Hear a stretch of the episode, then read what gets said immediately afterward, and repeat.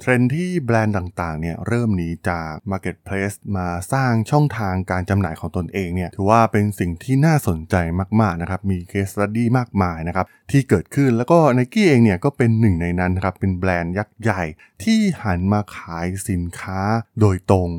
ยังผู้บริโภค และพวกเขาก็ประสบความสำเร็จอย่างมหาศาลมากๆนะครับ ถือว่าเป็น case study ทางธุรกิจในเรื่องการโกไปยังช่องทางด้านดิจิตอลนะครับ ซึ่งตอนนี้เนี่ยก็แทบจะกลายเป็นเทรนด์ไปทั่วทุกมุมโลกไปแล้วนะครับ แล้วเรื่องราวของ n i กี้มีความน่าสนใจอย่างไรนะครับ ไปรับฟังกันได้เลยครับผม You are listening to Geek Forever podcast.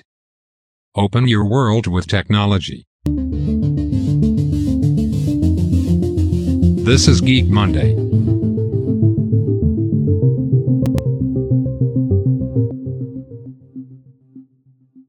สวัสดีครับ ผมดนทลาดนจากดดนบล็อกนะครับ และนี่คือรายการ Geek Monday นะครับ รายการที่จะมายกตัวอย่างเคส e ต t ี y ทางธุรกิจที่มีความน่าสนใจนะครับ วันนี้มาพูดถึงแบรนด์รองเท้าและเครื่องแต่งกายกีฬา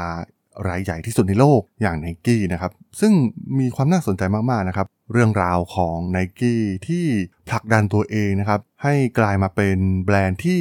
ส่งสินค้าโดยตรงไปยังผู้บริโภคนะครับเป็นการขายตรงไม่ผ่านตัวกลางแต่อย่างใดนะครับ ซึ่งมันเป็นช่องทางใหม่ในโลกดิจิตอลที่ ถือว่าตอนนี้เนี่ยน่าสนใจมากๆนะครับเป็นเวลาหลายปีแล้วนะครับที่ทางไนกี้เองเนี่ยได้ปรับเปลี่ยนกลยุทธ์ทางด้านดิจิตอลของพวกเขานะครับ ลงทุนครั้งใหญ่ในเรื่องเทคโนโลยี รวมถึง Data Center ต่างๆ เพื่อ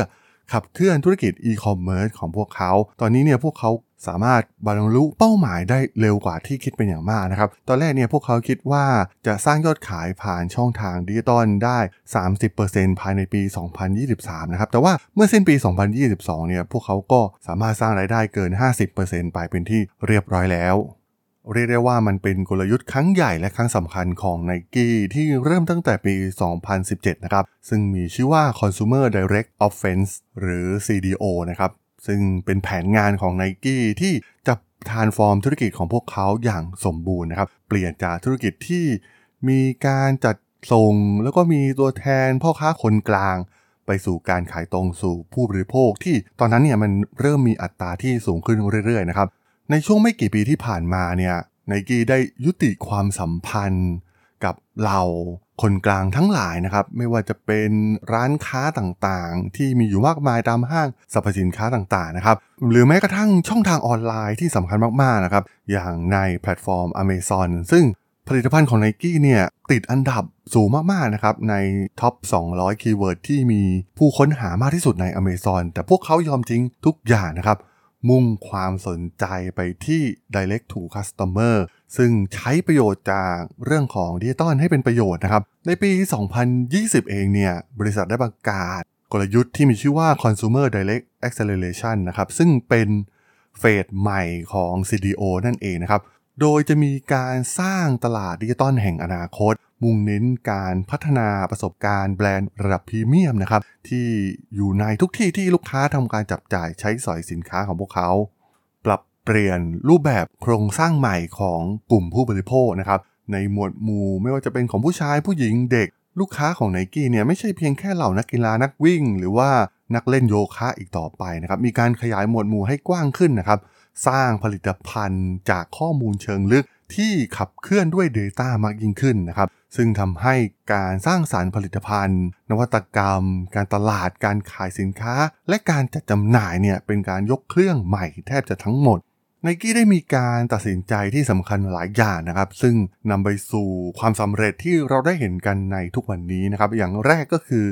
การลงทุนในเทคโนโลยีที่เป็นโครงสร้างพื้นฐานที่สำคัญนะครับ เพราะว่าไนกี้เองเนี่ยลงทุนอย่างจริงจังในด้านเทคโนโลยีนะครับเพื่อพวกเขาเนี่ยต้องการที่จะเป็นผู้นำในด้านนี้ ในช่วงหลายปีที่ผ่านมาเนี่ยพวกเขาได้ซื้อกิจการสตาร์ทอัพด้านเทคโนโลยีที่สำคัญหลายรายนะครับเพื่อช่วยเพิ่มขีดความสามารถทางด้านดิจิตอลของพวกเขา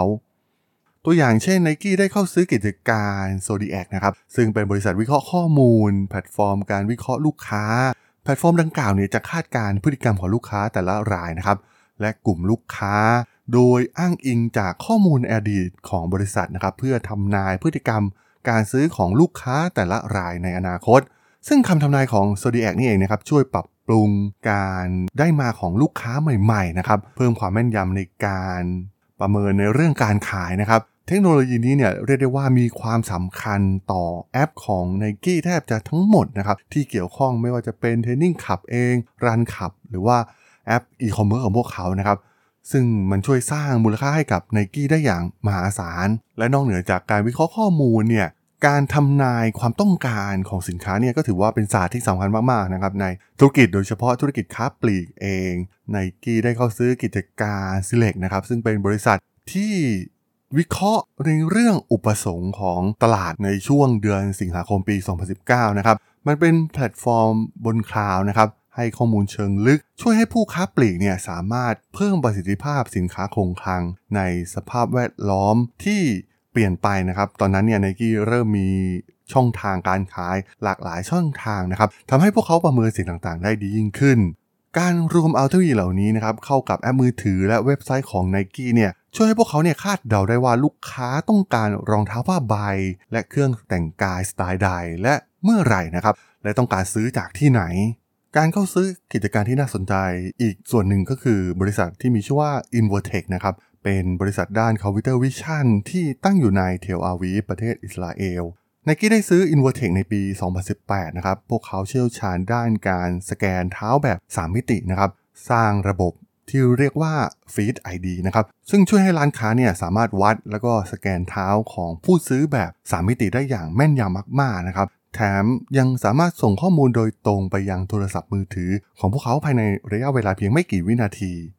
จะเห็นได้ว่าการเข้าซื้อกิจการด้านเทคโนโลยีของ n i กี้เองเนี่ยมันเป็นการประสานรวมข้อมูลจากทุกแหล่งนะครับ รวมกลายเป็นอีโคซิสเต็มของแอปห่วงโซ่อุปทาน และข้อมูลทุกอย่างของบริษัท สามารถขับเคลื่อนได้แบบรวดเร็ว ราบรื่นเข้าถึงได้ง่าย แล้วก็มีมาตรฐานที่สูงมากๆนะครับ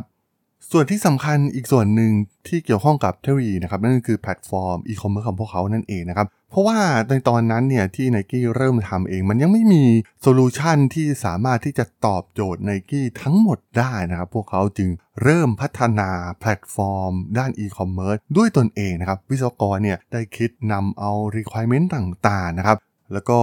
ออกแบบ solution ของตนเองตั้งแต่เริ่มต้นนะครับผลักดันทุกอย่างขึ้นไปสู่ระบบ cloud ใช้การออกแบบ ซอฟต์แวร์ในรูปแบบใหม่นะครับ เป็น microservice ซึ่งมันทำให้ได้แพลตฟอร์มที่มีความล้ำสมัยมากๆนะครับ การลงทุนนี้เนี่ยช่วยเพิ่มความเร็ว แล้วก็สามารถสเกลแล้วก็ดูแลทุกอย่างได้ด้วยตนเองนะครับ ส่วนนี้ถือว่าเป็นกลยุทธ์ที่สำคัญมากๆนะครับ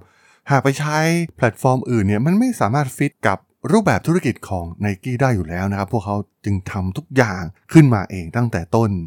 การเสริมความแข็งแกร่งของ supply chain ทั้งหมดก็มีการปรับปรุงครั้งใหญ่ด้วยกันนะครับ เพราะว่าผลิตภัณฑ์ของ n i กี้เนี่ยจะเริ่มจำหน่ายตรงให้กับผู้บริโภคนะครับ รวมถึงยังมีส่วนของร้านค้าปลีกที่ n i กี้เป็นเจ้าของเองนะครับหรือแม้กระทั่งรูปแบบการขายแบบเก่าๆนะครับตัวแทนจำหน่ายต่างๆเนี่ยก็ยังมีอยู่นะครับแต่ว่าลดน้อยลงไปมากนะครับมีการลงทุนกับระบบ IT ใหม่ทั้งหมดนะครับที่เกี่ยวข้องกับ supply chain ทั้งหมด ไม่ว่าจะเป็นการออกแบบผลิตภัณฑ์การผลิต การสั่งซื้อ การขนส่งการขาย รวมถึงเรื่องการเงินนะครับ เพราะว่าพวกเขาต้องทำทุกอย่างให้เบ็ดเสร็จเด็ดขาดในแพลตฟอร์มของพวกเขาเทคโนโลยีด้านการผลิตเนี่ยก็มีการปรับปรุงใหม่ขึ้นนะครับมีการใช้ระบบอัตโนมัติที่มีความทันสมัย แล้วก็มีความยั่งยืน ตัวอย่างเช่นระบบฟรายนิดนะครับซึ่งเป็นกระบวนการถักแบบดิจิตอลนะครับที่ใช้ในการผลิตรองเท้า ก่อให้เกิดขยะน้อยกว่าวิธีการตัดเย็บแบบดั้งเดิมถึง 60%นะครับ นอกจากนี้เนี่ยไนกี้ยังลงทุนในเทคโนโลยี 3D Printing นะครับ ประกาศเปิดตัวฟลายปรินในปี 2018 โดยใช้เทคโนโลยี 3D Printing รุ่นแรกของโลกนะครับในรองเท้าผ้าใบรุ่นไฮเอ็นมีการนำหุ่นยนต์มาใช้ในการดำเนินการเพิ่มมากขึ้นนะครับในปี 2020 เองเนี่ย ไนกี้ได้พัฒนาหุ่นยนต์มากกว่า 200 ตัวนะครับร่วมกับบริษัท Geek p a ทนะครับซึ่งรองรับการก้าวกระโดดของยอดขาย โดยเฉพาะจากธุรกิจอีคอมเมิร์ซและที่สำคัญช่วยลดปัญหาการขาดแคลนแรงงาน และค่าจ้างแรงงานที่เริ่มสูงขึ้นนะครับ การทดสอบครั้งสำคัญของเครือข่าย supply chain ของไนกี้ก็คือปัญหาการแพร่ระบาดของไวรัสโควิด -19 นั่นเองนะครับ เพราะว่ามีการล็อกดาวน์ในหลาย ๆ เมืองนะครับ ที่เป็นฐานการผลิตของ n i กี้เองทั้งเวียดนาม อินโดนีเซีย นั่นทำให้เกิดปัญหาสินค้าคงคลัง Nike Action เรื่องนี้อย่างเร่งด่วนมากๆนะครับ เพิ่มกำลังการผลิตรองเท้าให้สูงที่สุดนะครับในประเทศอื่นๆ แล้วก็ย้ายการผลิตเครื่องแต่งกายไปยังประเทศต่างๆ เช่นจีนนะครับ เพื่อชดเชย ผลกระทบจากการขาดแคลนสินค้า ต้องบอกว่ามันไม่ใช่เรื่องง่ายนะครับ ที่จะเรียนแบบสิ่งเหล่านี้ที่ไนกี้ทำนะครับ พวกเขาพัฒนาหลาย ๆ อย่างนะครับ มาตั้งแต่ปี 2017 แล้วก็มันเป็นการปรับโครงสร้างองค์กรครั้งใหญ่มาก ๆ นะครับ มันทำให้ n i กี้ได้เปรียบในระยะยาว สามารถเชื่อมต่อกับผู้บริโภคโดยตรงสร้างผลิตภัณฑ์ และสร้างแบรนด์ที่แข็งแกร่ง มีข้อมูล Data Insight ที่เหนือกว่าแบรนด์อื่นๆนะครับโดยเฉพาะคู่แข่งอย่าง Adidas ก็ต้องบอกว่าจาก Case Study ของ n i กี้เองเนี่ยมันเป็นเทรนด์ที่เกิดขึ้นแน่นอนอยู่แล้วนะครับ เพราะว่ามันไม่สามารถที่จะไปพึ่งช่องทางการขายโดยเฉพาะในเรื่องดิจิตอลเองเนี่ยแพลตฟอร์มต่างๆเนี่ยมันก็มีคนดูแลของเขาอยู่แล้วนะครับ อัลกอริทึมต่างๆเนี่ยมีการปรับเปลี่ยนอยู่ตลอดเวลาแม้กระทั่งแพลตฟอร์มอีคอมเมิร์ซระดับขนาดใหญ่ๆ อย่าง Amazon เองเนี่ยไนกี้ยังยอมถอยออกจากช่องทางการตลาดนี้นะครับ ก็ถือว่าเป็นการตัดสินใจกลยุทธ์ที่ค่อนข้างน่าสนใจ ในประเทศไทยเองเนี่ยหลายๆ แบรนด์ก็เริ่มที่จะหันมาสร้างช่องทางการขายสินค้า โดยตรงไปยังผู้บริโภคนะครับ เคสของ n i กี้เนี่ยจึงเป็นต้นแบบที่สำคัญมากๆนะครับที่ประสบความสำเร็จอย่างที่เราได้เห็นกันในทุกวันนี้นั่นเองครับผมสำหรับกลยุทธ์ direct to customer ของ n i กี้ใน EP นี้เนี่ยผมก็ต้องขอจบไว้เพียงเท่านี้ก่อนนะครับสำหรับเพื่อนๆที่สนใจเรื่องราวทางธุรกิจเทคโนโลยีและวิทยาศาสตร์ใหม่ๆ ที่มีความน่าสนใจก็สามารถติดตามมาได้นะครับ ทางช่อง Geek Forever Podcast ตอนนี้ก็มีอยู่ในแพลตฟอร์มหลักๆ ทั้ง Podbean Apple Podcast Google Podcast Spotify YouTube แล้วก็จะมีการอัปโหลดลงแพลตฟอร์ม b l o g d i t ในทุกๆ ตอนอยู่แล้วด้วยนะครับ ถ้ายังไงก็ ฝากกด Follow ฝากกด Subscribe กันด้วยนะครับ แล้วก็ยังมีช่องทางหนึ่งในส่วนของ Line แอดที่ a d t h a d o n t h a r a d h o l สามารถแอดเข้ามาพูดคุยกันได้นะครับ ผมก็จะส่งสาระดีๆ พอดแคสต์ดีๆ ให้ท่านเป็นประจำอยู่แล้วด้วยนะครับ ถ้าอย่างไงก็ฝากติดตามทางช่องทางต่างๆ กันด้วยนะครับสำหรับใน EP นี้เนี่ยผมต้องขอลากันไปก่อนนะครับ เจอกันใหม่ใน EP หน้านะครับผม สวัสดีครับ